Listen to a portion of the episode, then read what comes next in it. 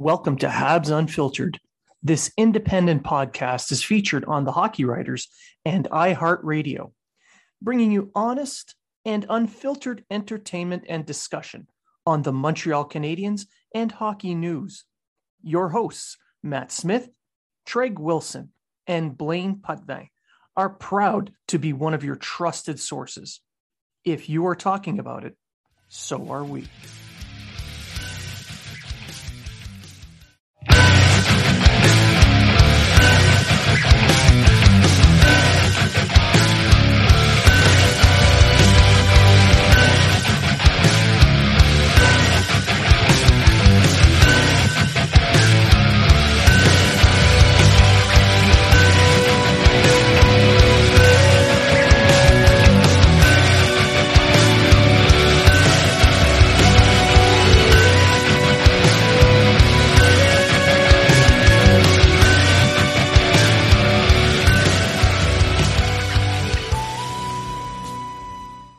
Welcome to Habs Unfiltered.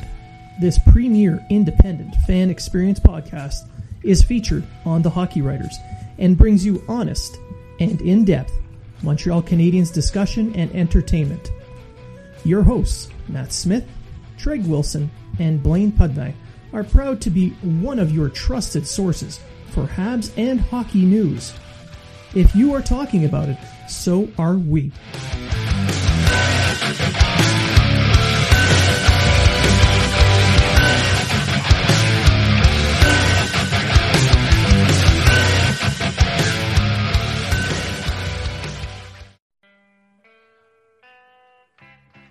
Are you in the market for quality sticks and equipment you can afford?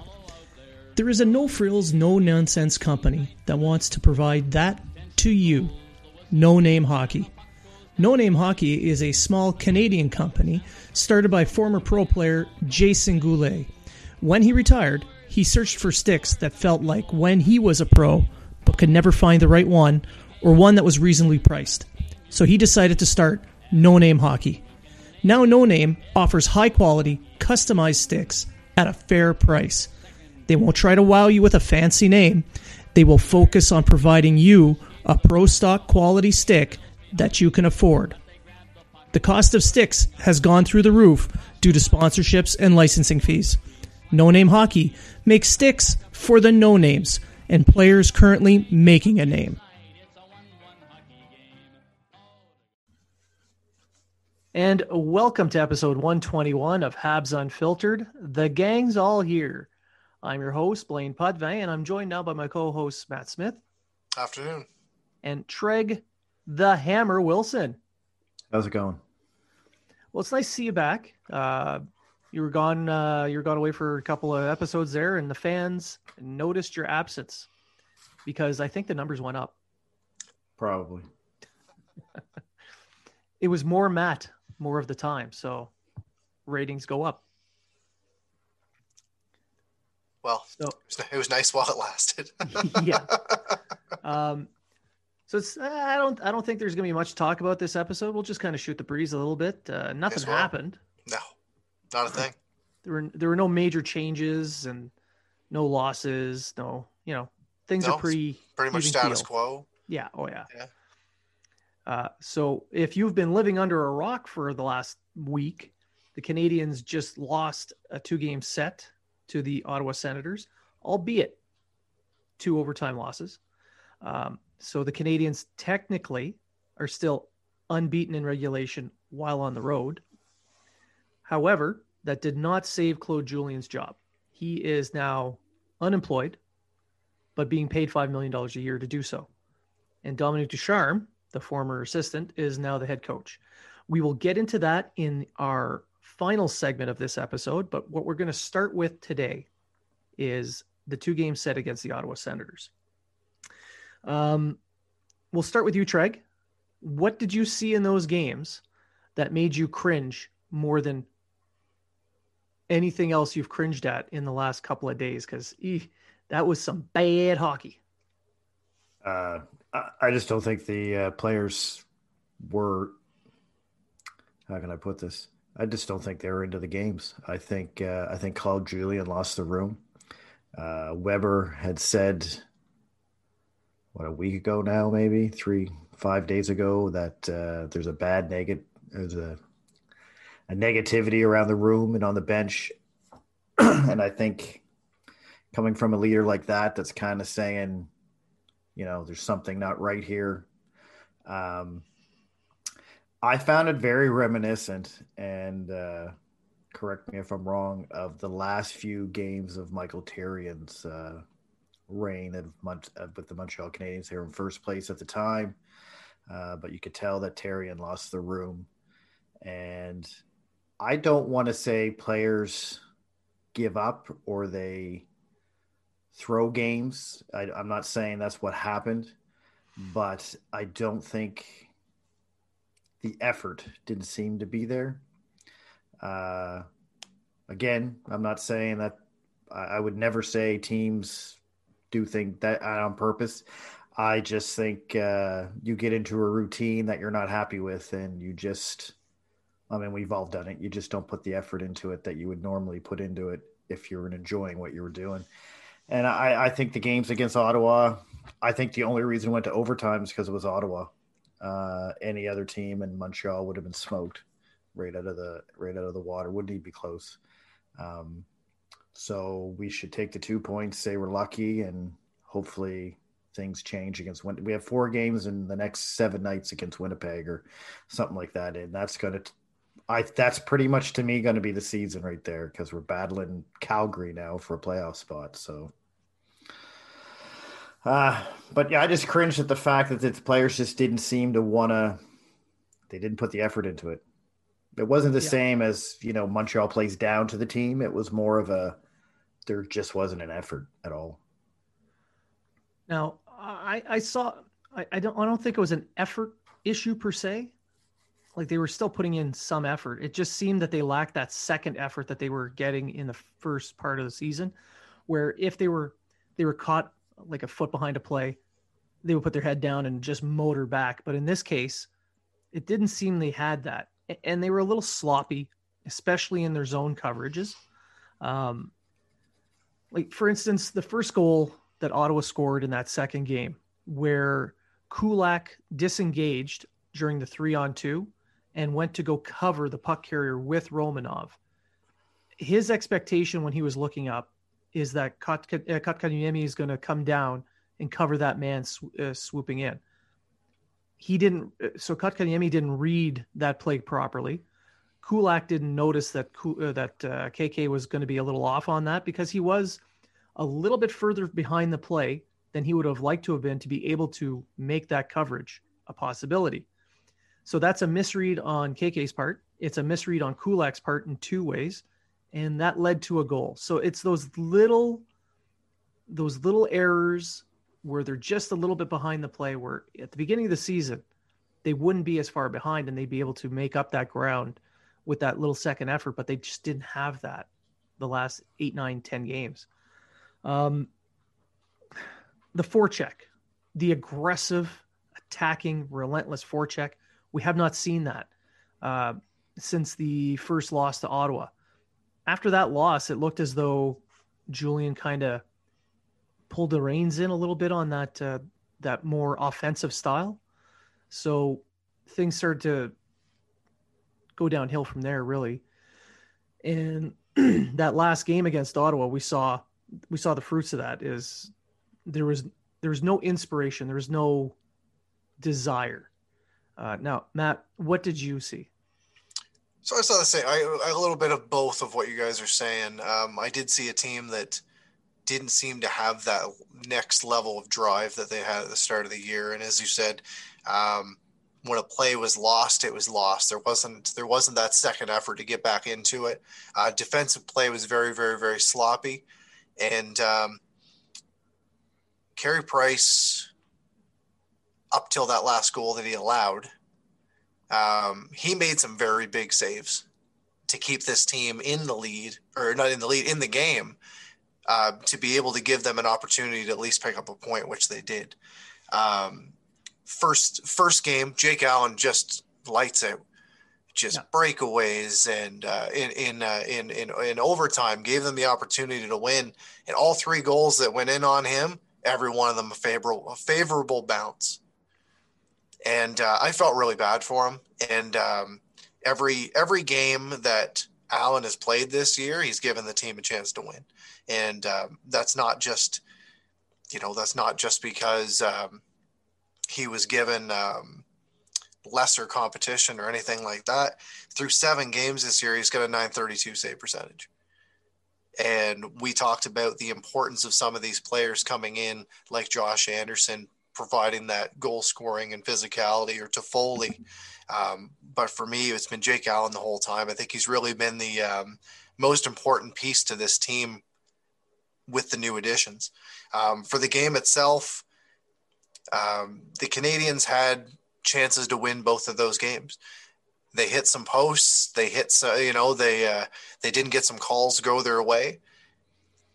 But at the end of the day, this isn't the same team as we saw at the start of the season. And if it was, we'd probably be talking about um, two wins, let alone two uh, two overtime loss or an overtime loss and a shootout loss. Um, the one thing that really bothers me is that they still haven't fixed their three-on-three play. They just can't get over that.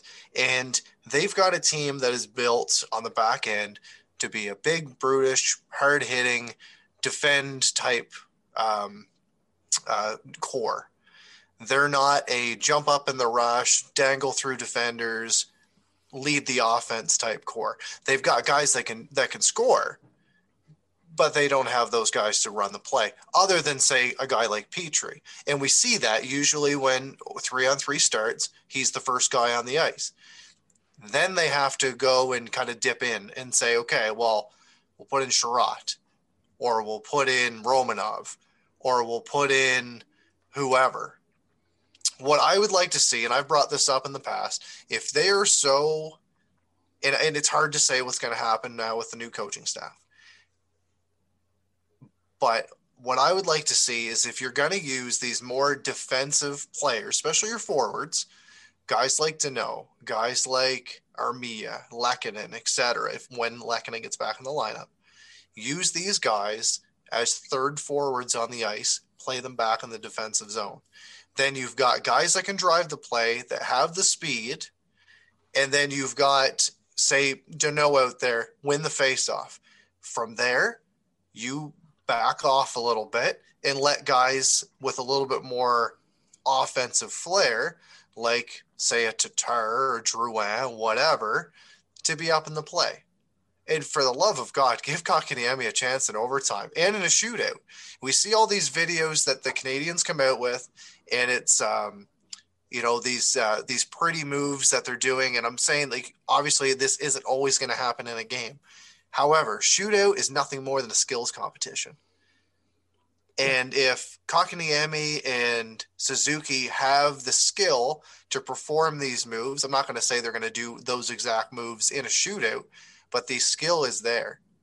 Give them the opportunity to give them the opportunity to shine. They're not going to learn if they if they don't have the opportunity to to be on the ice and to, and to get that opportunity when it matters most.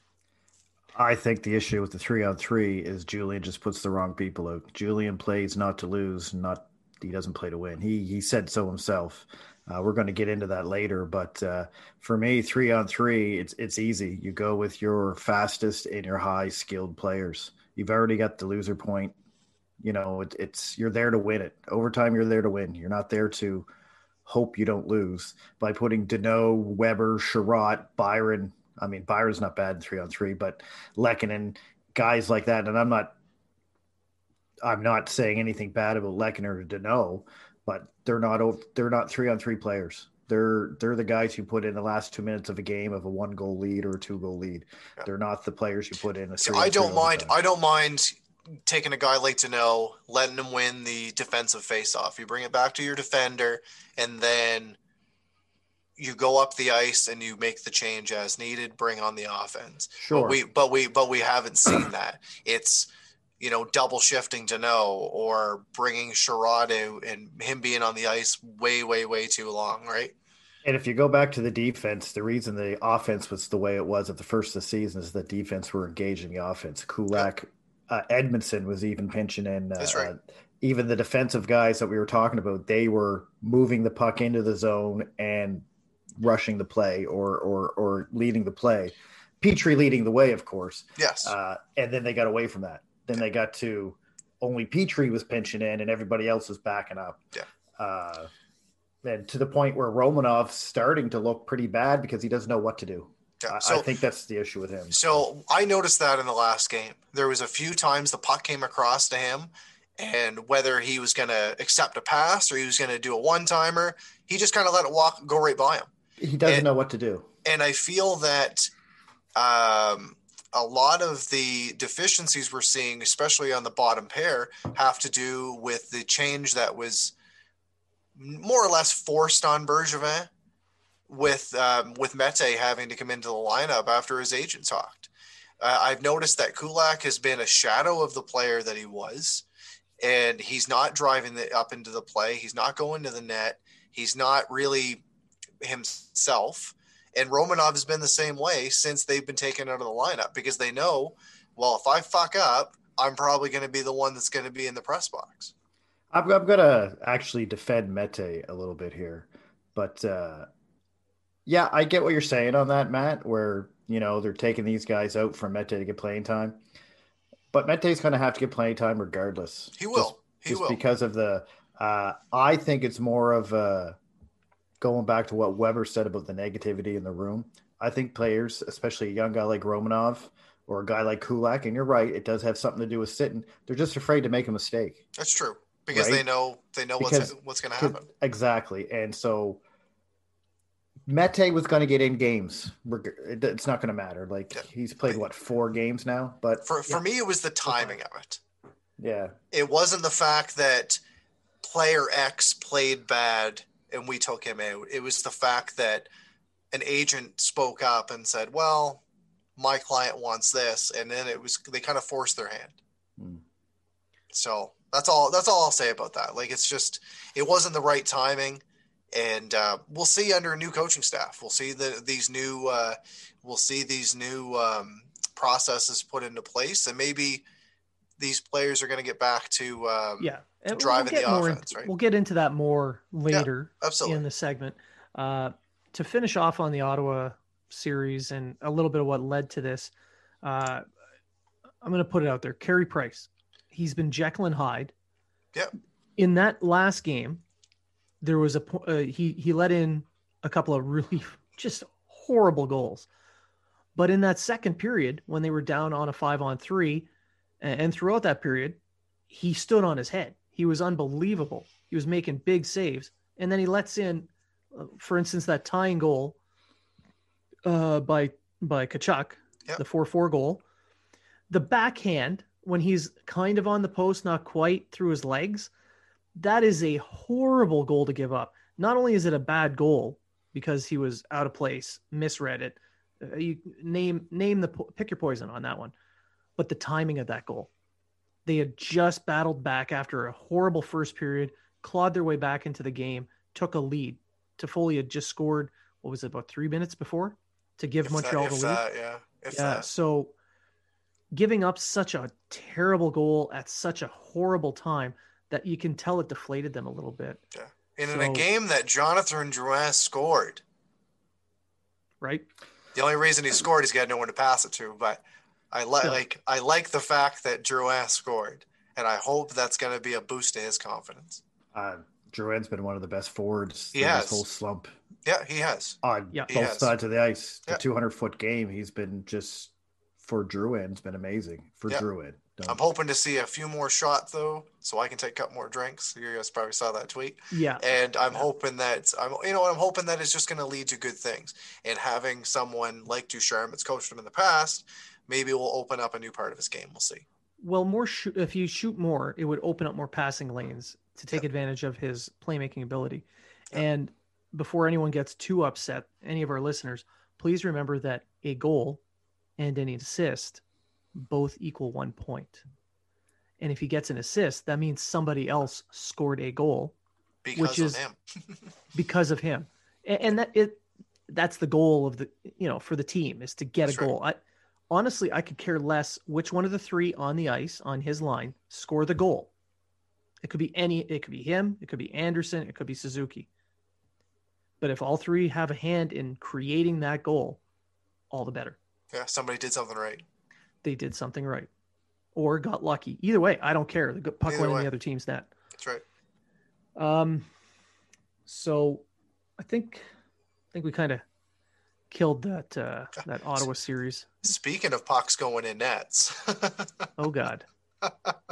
You're going to talk about the Jalonen goal in uh, Laval? Is that what um, we can we can bring that one up. Uh, I kind of felt bad for Demchenko, but, you know, good for yeah. Jalonen to score his first goal just against the wrong team. Yeah. Yeah. I'm sure he loves that we're bringing that up. Yeah, of course. Because we know he's listening. Oh, of course he's yeah, one hundred percent, listening. one hundred percent.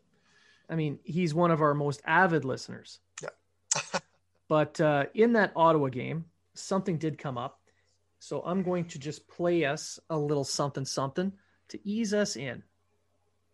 Still searching for an explanation that makes sense. Um, we sit down at the start of every season. We sit down at the start of every season, and the N H L prepares a video for us. The referees see the exact same video. We've seen clips. Um, there was a clip last year, a New York Islander player uh, bumped Anderson in Toronto. Um, Anderson had time to reset. The puck went in. The goal counted. This play, I'm knocked on my ass. I have time to reset. Can't tell me the goalie doesn't have time to reset. The other explanation I got, okay, I'm in the blue paint. I'm working my way out of the blue paint. We've seen in that same video plenty of plenty of examples where the player's working his way out. He's pushed into the goalie. Goal counted. We we watch this video. The refs watch this video.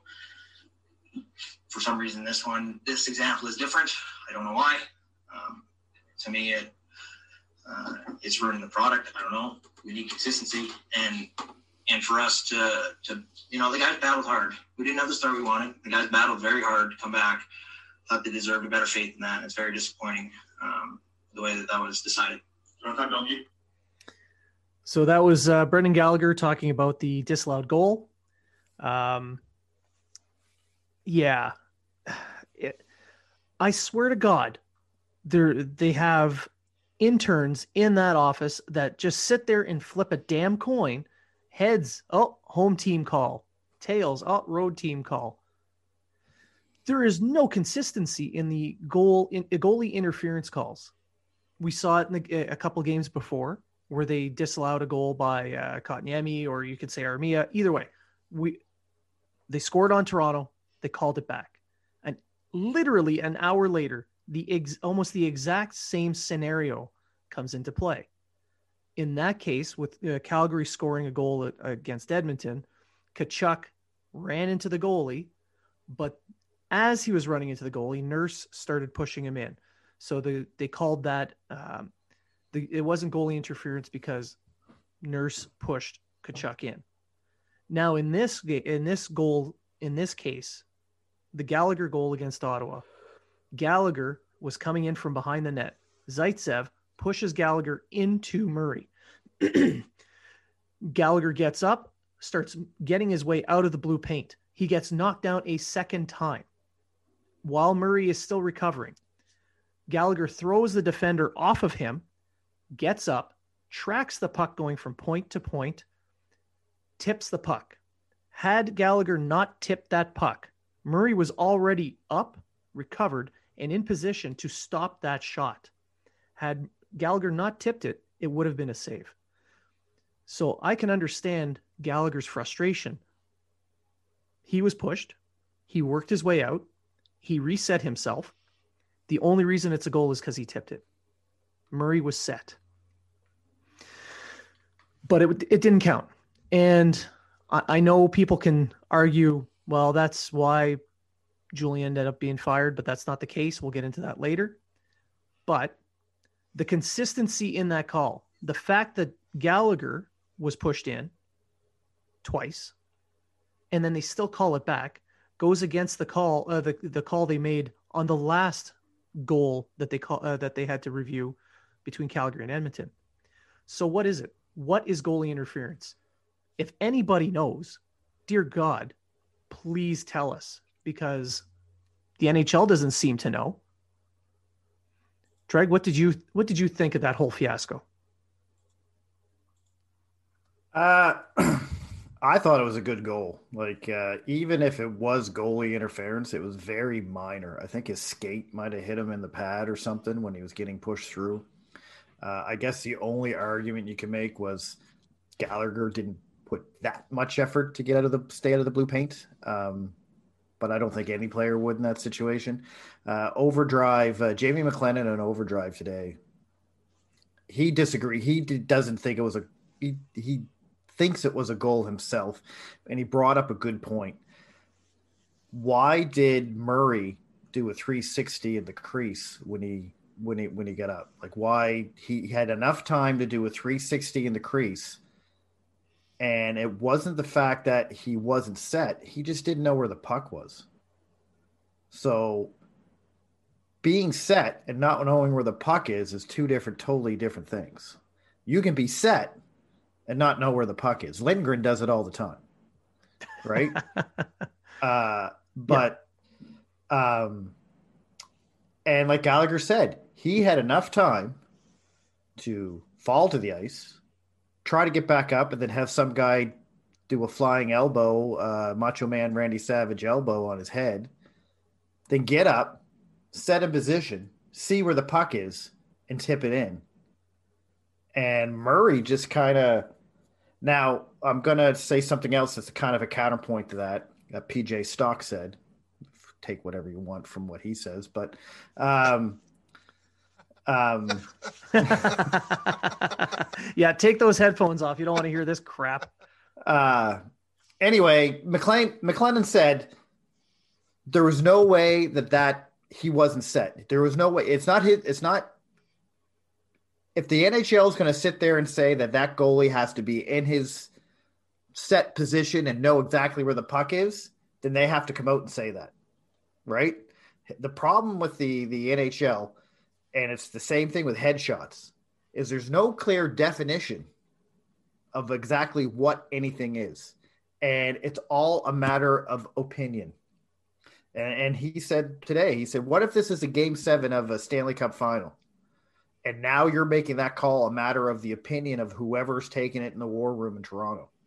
It's his opinion that that was inter- goalie, or his opinion that the goalie wasn't set.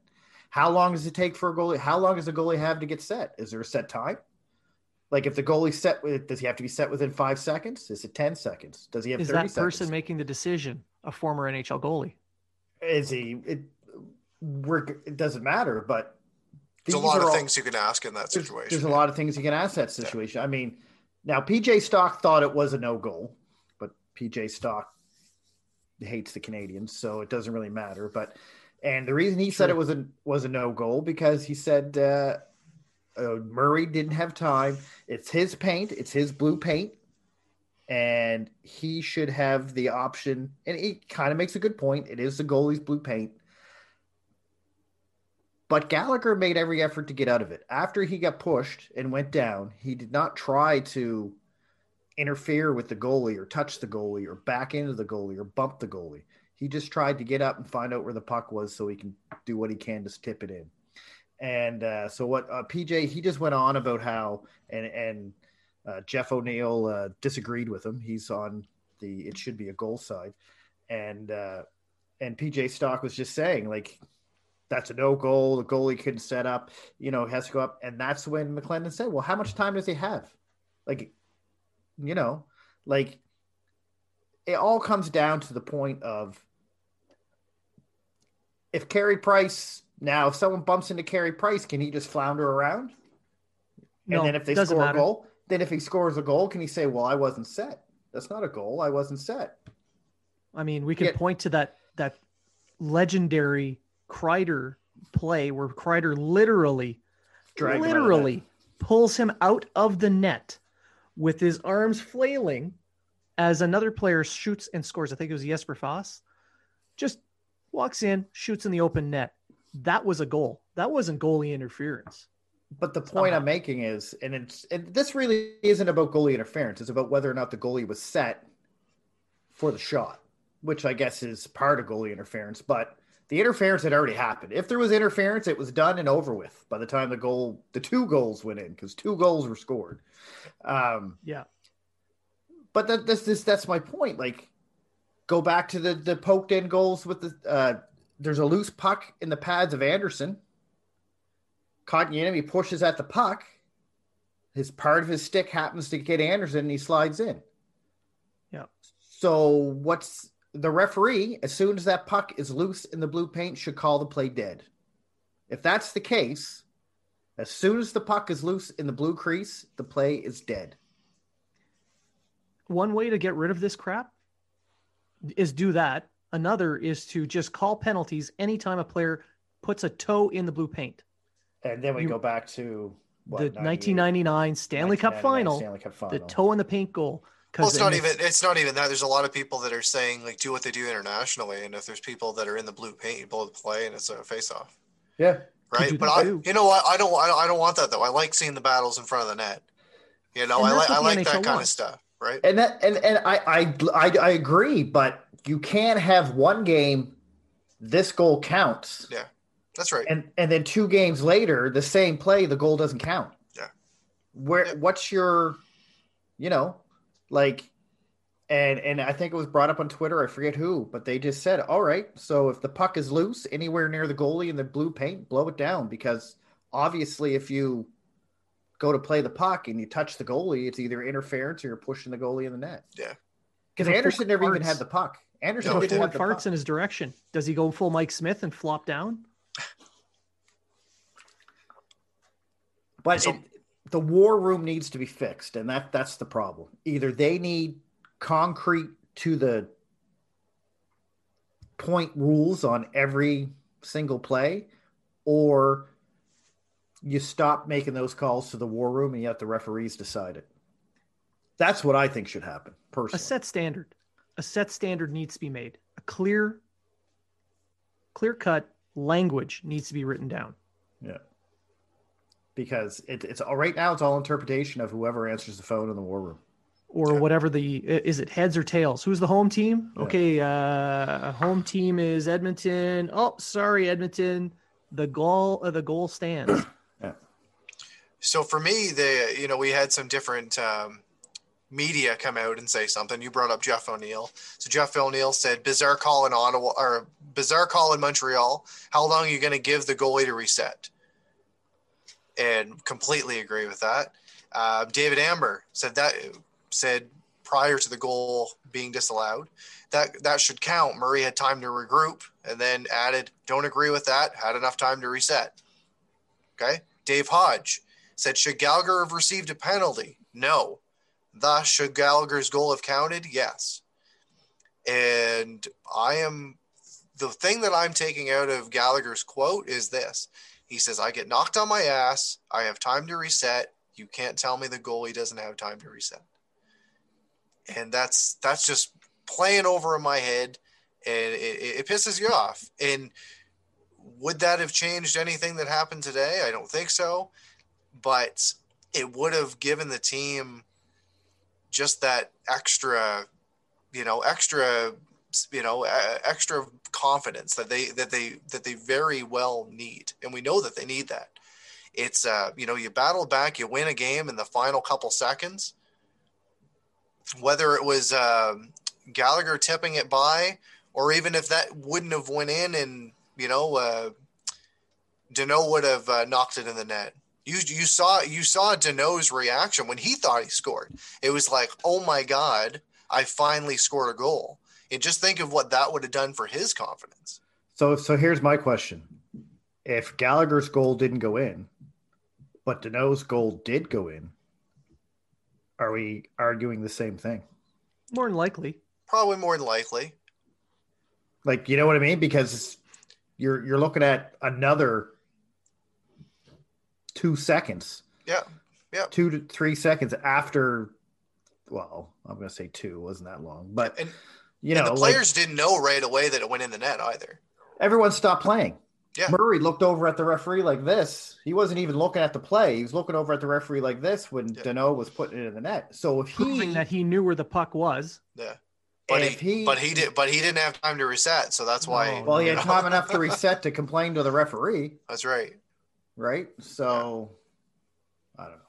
Yeah. I do think that they would have still have been part of some grand review and callback.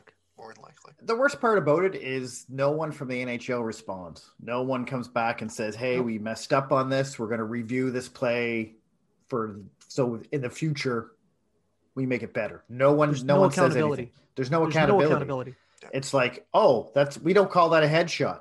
Well, everyone in the world thinks it's a headshot. Oh well.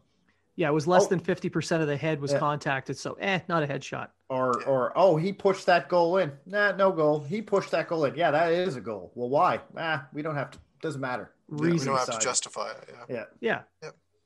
So at what because of that lack of accountability, especially publicly, for these off-ice officials, I mean, the on-ice officials, there's still some accountability issues, but at least you know who they are. They're they're not a faceless... nameless entity, this Toronto war room. You don't know who it is. It it could just be a giant group of interns hired off the street in Ottawa, in uh, Toronto, and thrown into uh, thrown in there. Oh, hey, you guys in uh, Leaf Square, come on, drop your beers, let's go do this. Like we Chris don't Lee, know. Chris Lee on Zoom on his day off or something. I, I'll tell you, in, in in the National Lacrosse League, there's a third referee in the in the penalty box area. He yeah. does the review of the goals at the game with the two referees that are there. So maybe the N H L should go to something like that, have a five referee system, and the yeah. fifth referee is the review guy. And they all the referees, including the linesmen, I guess, sit and talk about it. Well, then they make the decision. That that would be a good idea. Personally, to me, I think that would be a great idea. And that way it stays in-house. It's an impartial well, – referees are supposed to be impartial, although – that's debatable. Uh, it's an impartial group. It's done by the guys that are actually there. So that, and it's done by a guy that's sitting there who actually saw the play live as well. So they can look at the video review and do it. It's not some. So, and, and it could bypass this, this garbage two review system that they had in Montreal, where the first review was reviewing whether or not it crossed the line, ignoring any interference or no interference, and then doing a second review just yeah. to review the goal again. Yeah, and it, it just kills it kills the momentum of the game too. We, we've seen these we've seen these. Um, I think the the one that used to kill me, it's gotten a little bit better now, was offside. Yeah, and it was like, was it offside? Wasn't offside? Let's talk about it for ten minutes. Let's slow the game down. Let's kill all the momentum that that team just got for scoring or not scoring that goal. And then, oh well, you know the the play's been under. You know, it's been going back and forth for a while. So let's just rewind the clock like two and a half minutes. That's the shit that I hate. I, yeah. I mean, I think if you're going to review a goal, it should be, we're reviewing this, this, this, and this. Yep. Not, we're going to review this. And then the coach goes, oh, wait a minute. I want you to review this. So why doesn't Julian go, oh, wait a minute. I want you to review this from ten minutes ago. I think ten minutes ago, they might have been offside. So that would have stopped the game and changed the whole – like, it's just – it's ridiculous. Yep. Like, if you're going to review a goal, review it once. If you pick up anything on that review that's not right, come yep. back and say – find some, all right, find something that's going to yep. give you a concrete reason why a decision when something's called a goal is going to be overturned. Yeah. Like, all right, it, it did cross the line. However, you know what? This guy pushed the goalie in, causing the puck to cross the line. Upon further review, no goal. goalie yeah. interference or yeah. good or goal, whatever. One or the other. Yeah. It's not like they're trained in this or anything. No. So on the accountability part, though, like at, at what point does does uh, a team owner finally say enough is enough? Because it's not it's not just the Canadians. Let's let's be very clear. It is every single team in the N H L. There's been iffy calls, especially in these goalie interference calls, because nobody knows what the hell they are anymore. And this it's, has been going on for years. Yeah, it, it's been more than one, it's more than one call. It's dozens and dozens every single year for the last what five, ten years. So at what point does an owner say, "Okay, I've had it. I'm calling the league, and I'm going to say, look, we're giving," especially a team like the Montreal Canadiens, who are one of the top earners in the N H L, or the Leafs, or the Rangers, who are the absolute top earners. These are the top three financially viable teams who are kind of propping up your, your Sun Belt teams like Arizona. When does one of those owners call and say, we're, we're, we're done with this crap. You're stealing games from us. Our fans are the ones that put money in here. Start make start setting the standard and follow that standard. Like in Molson's case, his brewery is also the largest advertiser for the N H L, not just the Canadians, for the league. So, you know, you have to hit them in the pocketbook to make them set I, up the rules. I feel properly. This is something that's going to have to come up at the G M meeting and in the owners yeah. meeting, and just say, you know, give us some sort of answer just so we can tell our players what the real rule is. Exactly. Right. And then it's it's going to start it, right. It's going to start at the top and then work its way down. That's, that's how it's going to have to work. Because if it's a goal, it's a goal. If it's not, it's go not. Back. Pick it. Follow that. Just go back to the eighties where everything was a goal. Screw it. Yeah, for a league that says we're trying to build across, we're trying to build offense. Let's okay. let's build offense. Yeah, let's just, no matter how it goes across the line, it's a goal. Screw it. Mm-hmm. Or hey, you go again. I'll bring up the lacrosse. Go lacrosse, go. No one's yep. allowed in the crease. Period. In a, in a conversation, use the international. Toes in the crease. Like it's no goal. Yeah, if toes in the crease, blow the whistle down. As soon as a person's in the crease, blow the whistle down and it's face off. Yeah, and and I don't like that for hockey anyway, but uh, it may come to that. It solves a lot of problems. It would. It would solve several problems. Um, and I would make the crease smaller if you're going to do that. But true, true. Uh, speaking of uh, problems, there's a lot of problems when guys try to uh, clean themselves up. Our sponsors at Manscaped have a solution for you. Hey, fellas, we're in the thick of winter and a storm's a-brewing. It looks like one to three inches are in the forecast when you trim that hibernation bush that's taken place in your pants. Luckily, our partners at Manscaped specialize in products to make sure you're walking around town with beautiful snowballs. Manscaped is here to provide you the best tools for your grooming experience, offering precision-engineered tools for your family jewels. The Lawnmower three point oh is the best hygiene tool for the modern man. Because of the ceramic blade and advanced skin-safe technology, your snags on your snowballs will be reduced. The trimmer is also waterproof, so you can trim in the shower or jacuzzi if you're some kind of a savage. Manscaped's Performance Package is the best buy of twenty twenty-one. The Performance Package comes with the new and improved Lawnmower three point oh, Weed Whacker ear and hair, ear and nose hair trimmer, performance boxer briefs, and a travel bag. Have you ever noticed how nasty nose and ear hair is? In fact, seventy-nine percent of partners polled admitted that long nose hair is a major turnoff. Might as well use the best tools to do the job. This bundle also comes with the Crop Preserver Ball Deodorant and Crop Reviver Ball Toner.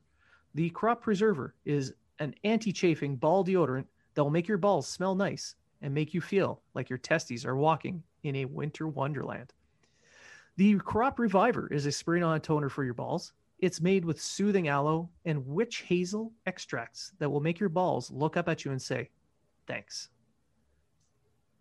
Don't get cold feet this winter. Get twenty percent off plus free shipping with the code unfiltered twenty at manscaped dot com.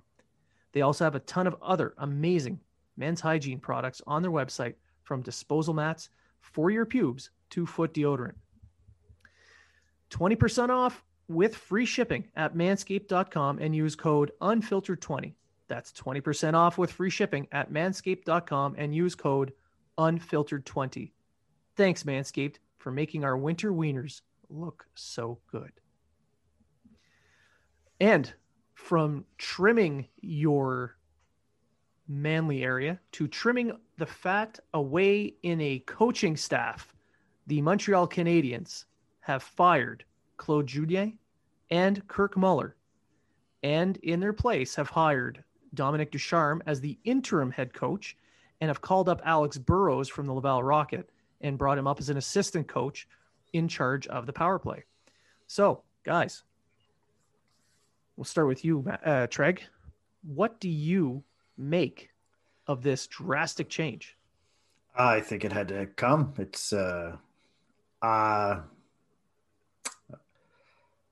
Bergevin had to do it, and he had to do it now, because if this losing streak kept going, uh, then the, it's a fifty-six game season. Like, you're not going to uh, recover from an eight game losing streak. We said this before the season started, a five game losing streak. Habs have won two games in their last ten. So, you know, their first ten, they lost one. Uh, well, one in regulation. Um, so they went from seven, one and two to two, what, two, five and three, or yeah, two, five and three, I think there.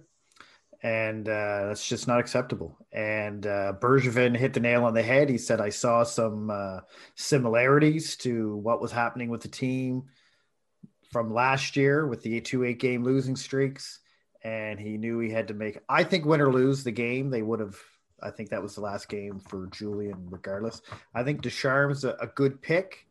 Uh, this interim tag, I noticed people on social media uh, are reading into this. Uh, the interim tag's there just, uh, this is his, it's his job to lose.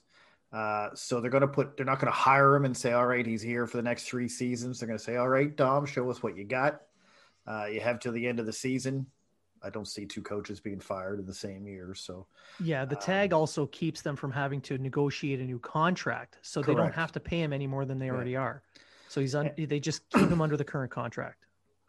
And, uh, I, I think that it, I think it was needed last year. I think Julian should have been let go last year. I wrote an article about it, uh, about the coaches that could replace him. Uh, Walt Blaine, you just wrote a recent one there, but the same same thing, only updated. Um, and I wrote an article just be, just the other day about, uh, you know, you can't waste your time on this losing streak. You can't let it sit. Uh, and Bergevin pulled the trigger. I think this was something he was thinking about for a while. Uh, and, uh, yeah, I, I think Julian lost the room. He lost the room. And uh, once you do that, like we said before, the effort just isn't, well, the second effort just isn't there, or the uh, the get up and go isn't there. Um, I'm really curious to see how well Price plays after this. Just, I'm not saying he, but those over, those shootout goals, the last two shoot, that last shootout goal was pretty, you know, he just kind of swung his hand at it and, oh, well, but anyway, that's. Yeah. Now you, you mentioned earlier in the show, uh, Weber's co- uh, comment about negativity around the room, and John Liu mentioned it today on his, uh, his uh, Habs minute. And he, he mentioned that it's, it's kind of, in retrospect, it looks as though Weber was kind of shooting, uh, shooting out to the world, there's an issue here, and people kind of missed out. The negativity around the room might have meant the coaching staff. So you mentioned my article. I wrote an article the day before the firing, uh, noting that, like you mentioned in yours, there's not a lot of time to ride through some kind of a losing streak. You can't have a long stretch of bad play. And that the time was pretty much up uh, for the Canadians to do something. Had they had they won the game, and Bergevin mentioned it in the press conference in French, that the outcome of the game didn't matter. It's that he saw the same things from those eight-game losing streaks seeping back into their game in the last seven or eight games. And I mentioned that in, in my article, that the the way they were playing was those kinds of games, and that a new coach would probably be needed to get a new voice, uh, a progressive voice, someone who uh, coaches in the new style. And Bergevin mentioned that. He mentioned that he wants that younger voice, that newer voice, those new systems, those progressive systems, uh, someone who's proven that they can work with the youth, proven that they can win in the lower levels, uh, and and mentor those young players while still cultivating a winning atmosphere. Uh, I mentioned Dominic Ducharme as my top pick for a couple of reasons. One, he knows the team. He's been there for three seasons. He knows the players. He knows what they're doing. He has an intimate knowledge of how they've been playing and what he would do. He has a plan in place already on what he would do. Also, he doesn't have to deal with a fourteen-day quarantine because he's already with the team. And when he was hired three years ago, uh, the the rumors going around were that he was basically the heir apparent. So whenever Julian was finally going to be let go, Ducharme was going to just step up and take the reins. So for all those reasons, this hiring makes sense. And as I mentioned, with the interim tag, you're right, Treg. Uh, it's his job to lose. Bergevin even said that. He said that from the moment, this is my guy. Uh, and it's he's got the full season. It's up to him if he keeps the job, which is essentially what you just said. So all that being said, I'm expecting to see out of a team with Ducharme, maybe not in the first game, but over time, a more aggressive team, a return to those first ten games. Because the uh, the rumor is, uh, Shahtat Maccabee brought this up uh, on radio t- this morning after the firings became known. Those... That style of play was pushed by Ducharme. And then when they started to have small issues and they lost that game to Ottawa, Julian took over and he tried to tighten up the team defensively. So I'm expecting to see a more aggressive forecheck, a more aggressively offensive team. Uh, and because of the firing, I do think we're going to see a little bit more jump in their legs. So we might see a couple of uh, good, really good, solid games, maybe even a couple of wins before things start to peter out again and things settle down. But it'll take, I think it'll take a couple of weeks before we see what Ducharme's uh, rejigs to this system are going to bring. Uh, Matt, uh, what, what do you think? So, uh, so Bergevin added during his press conference that um, he wanted to give Julian and Muller the chance to correct these deficiencies and practices. But um, he noticed during the three games coming out of the break that it just wasn't happening. So it kind of made this decision a little bit easier to make. And he said that the hardest thing to watch was the team regressing from one playing with pace and to its identity to chasing our tail, chasing the puck, and not being in sync. Um, you you you brought up the fact that um, Ducharme was his choice, quarantine or no quarantine. And uh, I like that because it bring and, and, he, and he also said when asked um, – I think Bob McKenzie asked the question, are you going to be uh, are you going to be interviewing any other coaches throughout the season? And one hundred percent he said no. He said it's Ducharme's um, team right now, and we'll see how it goes. We're not going to be uh, talking to any other coaches. So for me, if I'm Ducharme, that's going to bring some – that's going to – it'll put a little bit of pressure on me because it'll say, you know, this is my time to shine. Like, I've worked so hard to get here. It's my time to shine. Let's do this. And at the same time, it's a little bit off of him knowing that he doesn't have anybody knocking at the door trying to take his job. So um, I expect the same thing. I expect them to return more to that high-octane offense. And the fact that um, – he has a relationship with some of the some of the players that are already in the system, and he had that with them when they were younger. Um, you know, he was the uh, he was the head coach of um, the Halifax Mooseheads when they went on their tear. When they had Jonathan Drouin and McKinnon, and they won like every game that year. They won like fifty-one games or whatever the hell it was. Won the Memorial Cup. Um, He was also with the Montreal uh, Juniors when, with uh, Jake Allen and Xavier Ouellet, and he was uh, coached during the um, during the World Juniors with uh, with Victor Mete. So, not only has he seen these players in the N H L as an assistant coach, he's seen them at the junior levels. And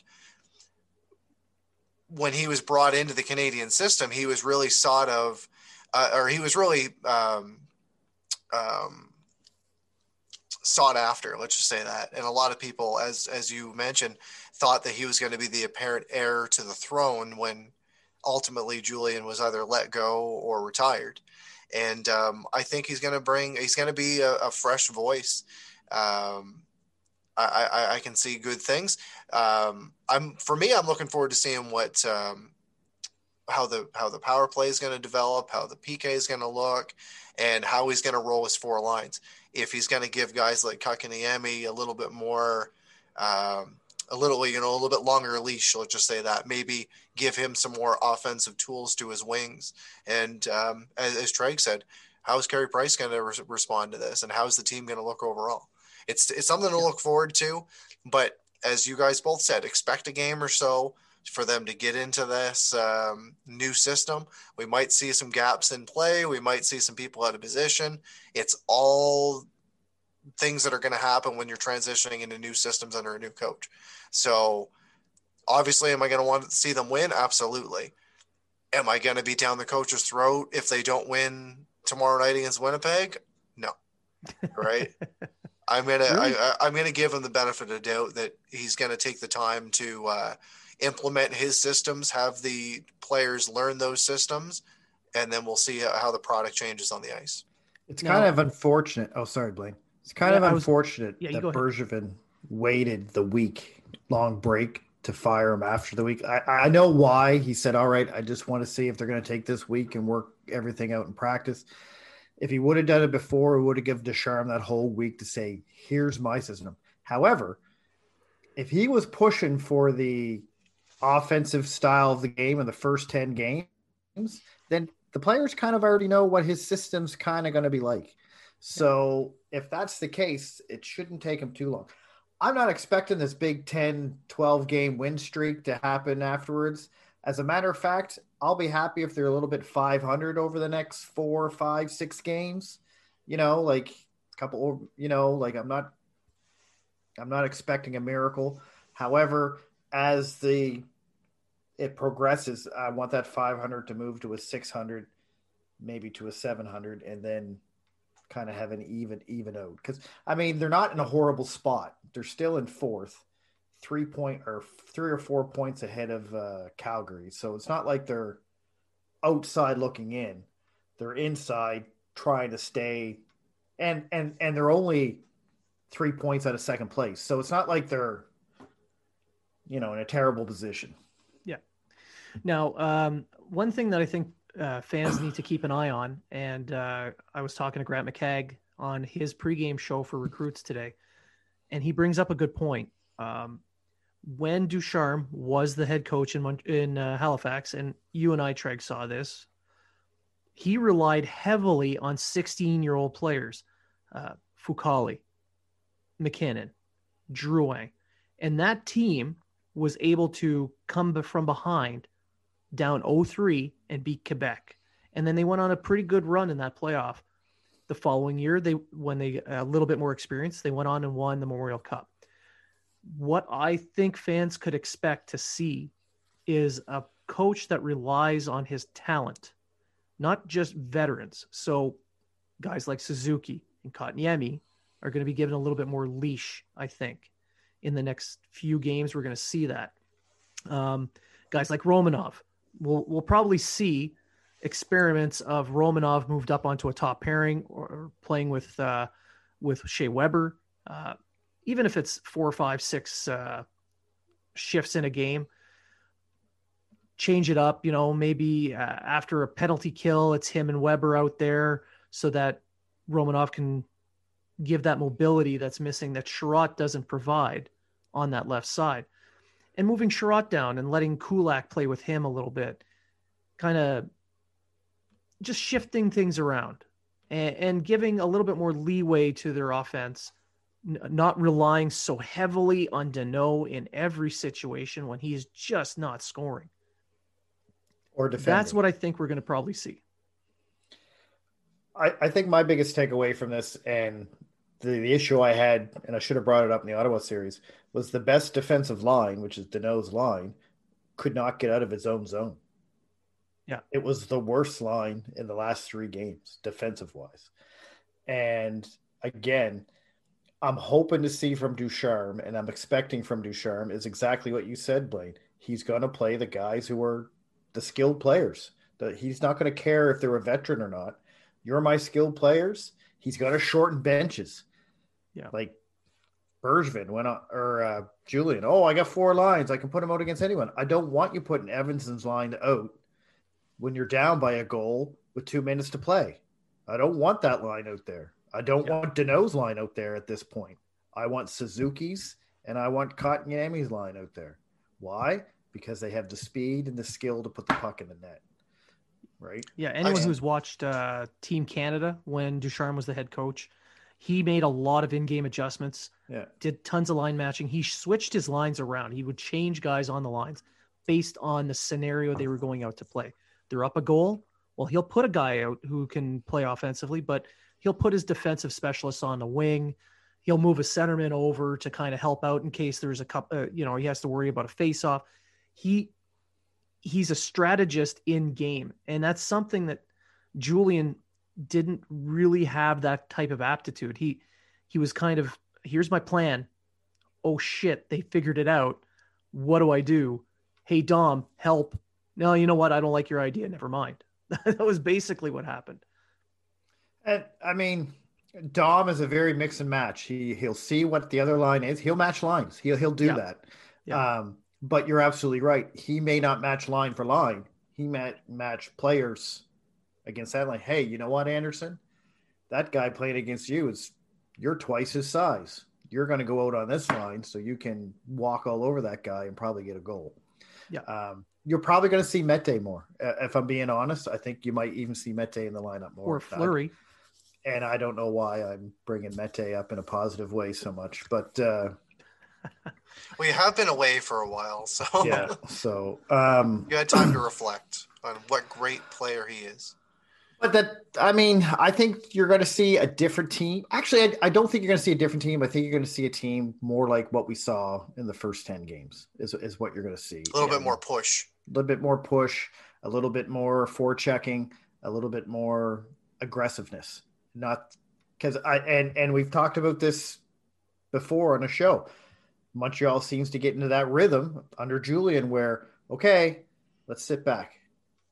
Oh, we're up by a goal, sit back. Oh, we're down by two goals, sit back so they don't score another goal.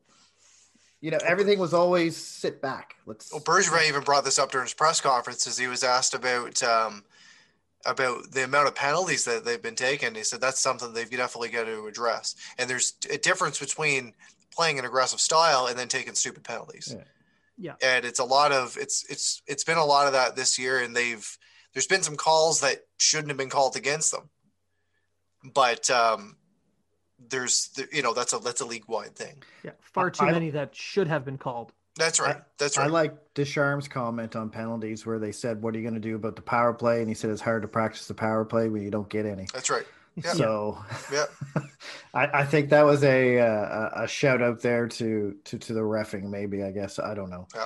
But the one, uh, the one thing that pissed me off is the first question that was asked. And he said uh, there was a question that was asked. I don't remember who asked it, but it said, uh, you know, do you think the bar's been set too high by Mark by, by Mark Bergevin? He said, if the bar's too high, we're in the wrong sport. And I think that was a, a great answer right off the bat to say, like, first of all, like, give me a give me a chance, and you know, let's you know let's let's move on. Let's ask for let's let's ask a little bit better question. But a lot of them were about his preparedness, and he. Um, You know, even though he is a uh, uh, more of a quiet, reserved guy, at least that's what we've seen, um, he was pretty quick with his answers. And he said, you know, we need more puck support, working together to give the guy with the puck more options, which we've seen. It's either lately it's been a one and out. Like if the guy if the guy going up the ice doesn't have anyone to pass it to, it's either a shitty shot on net or he forces the play. He also said another question that he feels prepared. He said at school, when you're prepared, you're not, you're not nervous for the, uh, about the exam. And I thought that was a really good way to answer a question as well. He also, um, you know, everyone said congratulations to him, which obviously you're going to do. I feel great that he's going to get this opportunity. However, he's taken it with a grain of salt. And he said, if I had written a script, it'd be different. I'm losing two colleagues and two great people, adding that he grew as a coach from serving with Julian and Mahler for almost three years. And I, and I, and I can see that. And it wasn't like a yay me moment. There wasn't a big smile on his face. And, you know, I'm the coach of the Canadiens now. Like, you know, he, he knows that there's a lot of work to do. He's going to address the team. And, um, he said, like, he's not going to tell the media what he's going to tell the players. You'll see the product at the end on the ice. And I can and I, and I, and that's what we're going to see. I will say this. He did kind of say that, uh, and I don't know if this was a shot at uh, Julian or just trying to say how their styles differ, but he did say, I like to work with my whole staff on correcting things that, uh, that are wrong. Like, I like to work with everyone. Like, yep. I like to know a players, what works for them, what doesn't work for them. That way it makes me better, you know, suited to, to, to do with them what I need to do. And I, I don't think that was a shot at Julian, like in a, in a, in a rude way. I think basically what he's saying was Julian had a system.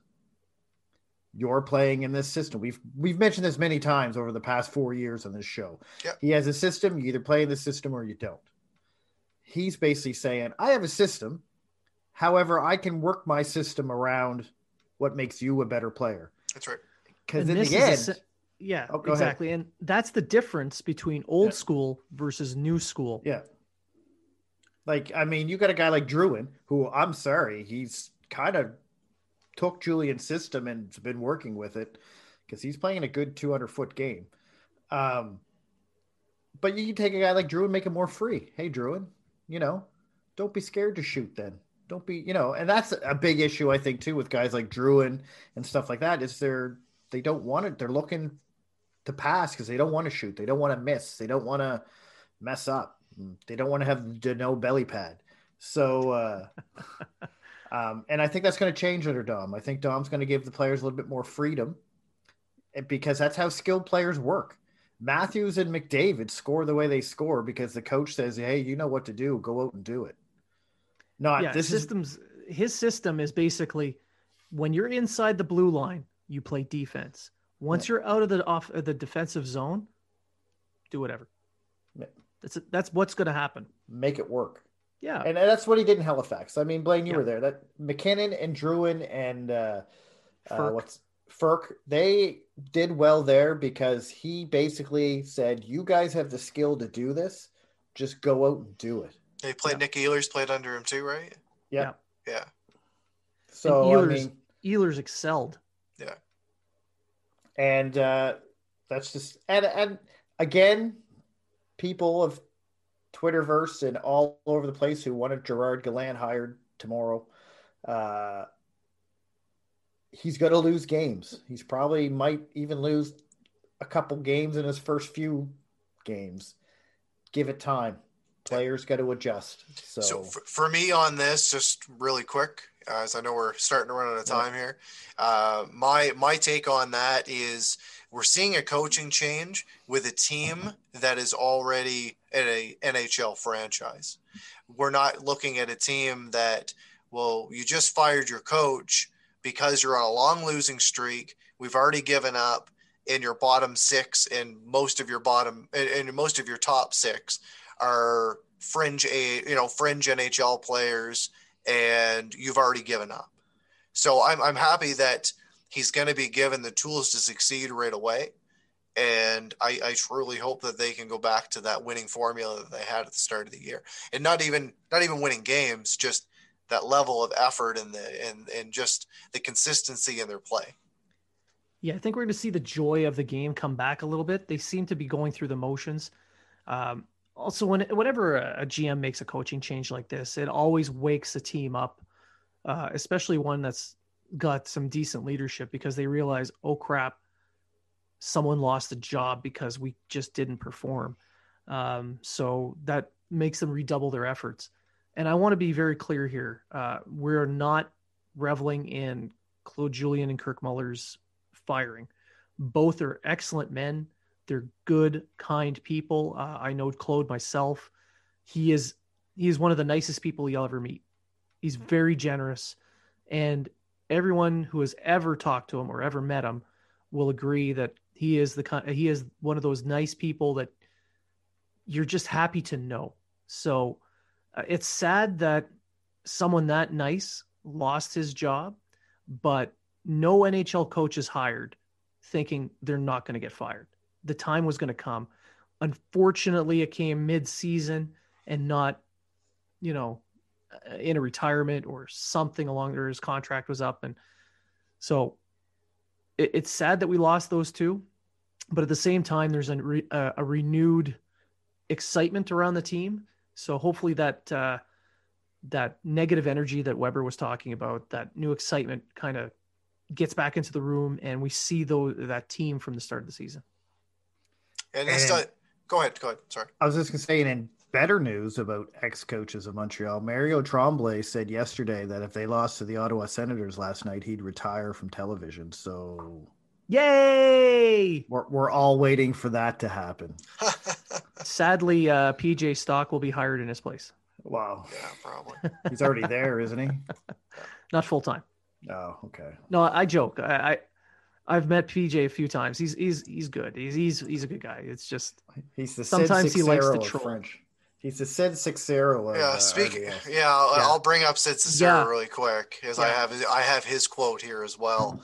And you know what? This is this is nothing but clickbait. And for a, for a guy that is moving on to going to host breakfast television soon, can't come soon a, enough. Right? It's not soon enough, exactly. And he has really opened his mouth a few too too many times for my liking in the last little while. And you know what? This is just, you know, I don't get paid to do this. I'm a fan. Okay? I got a full-time job. I don't work for Sportsnet. I don't work for T S N or anything like that.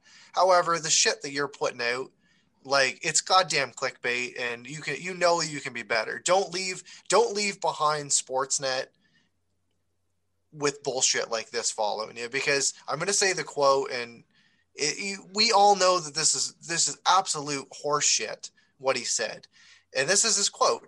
This is his, well, this is his tweet. He said, Claude Julien, who had heart surgery last year and is technically high risk, yet still agreed to coach during a global pandemic, just got fired eighteen games into the season. We know this has nothing to do with that.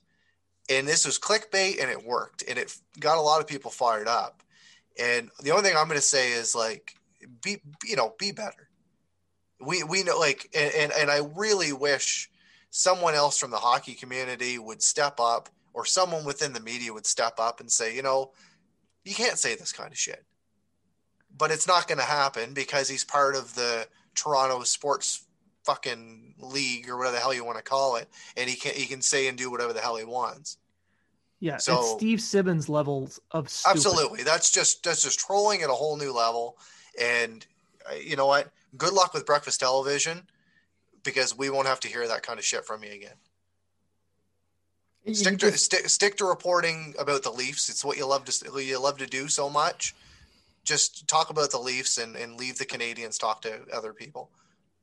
Uh, Sid Cicero is just looking for attention. That's all he ever did on uh, Tim and Sid, and that's all he's going to do on Twitter now. It's, he's, Steve Simmons is the same way. They just look for attention. They're they're uh, well, Simmons is a has-been reporter that's working in the Toronto Sun. That's see up until the point that I relevant. brought that that you brought his name up. I went through almost the whole show without swearing at all, and then just in that, I threw out quite a few. I didn't throw out the worst, but. It's just, it's, it's so, it's just so disheartening. It's disappointing like, to see that kind of trash out there, because people work so hard to get to the levels that they're working at now. Yeah. People, people who deserve to be at those levels right. that aren't quite there yet. Mm-hmm. And then these guys are handed these positions yeah. and left there because they're in Toronto. That's right. And you've You're got some, see... and you've got some fantastic people that have been let go. Yeah. Exactly. And yeah. And, and he has a, he has a bit of a cult following too. So I mean, Tim and Sid was a successful show. So now Sid can just think he can say because whatever the hell he wants because it. Well, yeah, Sid was just there for comic relief, I guess you could say. Um, he, I, I stopped watching it because Sid just got on my nerves. But anyway, what do you pretty do? much when I, we I mean, get our when we get our own show, we'll uh, we'll, we'll we have our own up. show. I meant. On Sportsnet Montreal, I don't know. We'll never yeah, get no, that's never going to happen. But in, at least, at least here, we and, and we we we have our fun. We ha- we say dumb shit sometimes, but we're not out there purposely trolling other fan bases just to get clicks. That's very true. And I'm not saying we're better than these people. because let's be honest, we're not. But it's you should be held. It's at just a higher, disappointing. You should be. You're if you're in the if you're in the spotlight, you should be held to a higher standard. That's all I'm saying. Yeah. And you put you put something on on the internet, it's out there forever. You, it reflects you. So think ahead a little bit. Don't you don't need to troll. So uh, I think I think we'll just end the show here. Um, sure. I think we've covered enough. We've ranted, we raved. Like uh, I don't know. Sound, it sounds good to me. You got something else there, Matt? Yeah, I just want to say thanks to uh, all of our followers for um, for tuning in yet, yet again. Um, the show wouldn't be anything without you guys uh, and your support. Um, wherever you're watching or wherever you're listening, um, just remember we're on we're on Apple Podcasts, we're on Spotify, we're now on YouTube, which you sh- you maybe you're watching right now. Um, you know, tell your friends. You know, uh, you know, listen in your car on the way to work. Hopefully, we're putting out a good product. Uh, we'll put a smile on your guys' face, and you'll be coming back for more, and you'll tell people about this show. Uh, we're looking forward to um, some future guests that we're going to have on the show. Uh, we're always we're always out there. We're always talking to different people to have them on to switch things up from just seeing our mugs. And uh, like I said, we appreciate your guys' support. So thank you so much. And uh, you know, for three military guys to uh, have a show and to be able to uh, have you know people on the show like Eric Engels and uh, and John Liu and. Uh, Any, you know, Craig Button, all those kind of guys. And, and, you know, you see them on T V afterwards and you're like, you know, I was just in his living room or I was this or I was this. It just, as a fan, it makes you, it makes you happy. And I, I just want to thank everyone again. Um, so why are so, you in his, li- why are you in their living rooms? Like, do they know you're there? Yes. Oh, okay. okay. I, yes. I'll just say all yes. Right. So thank you everyone for your support. Uh, I'd like to just, uh, I like to reiterate that. And uh, please remember, if you are talking about it, so are we.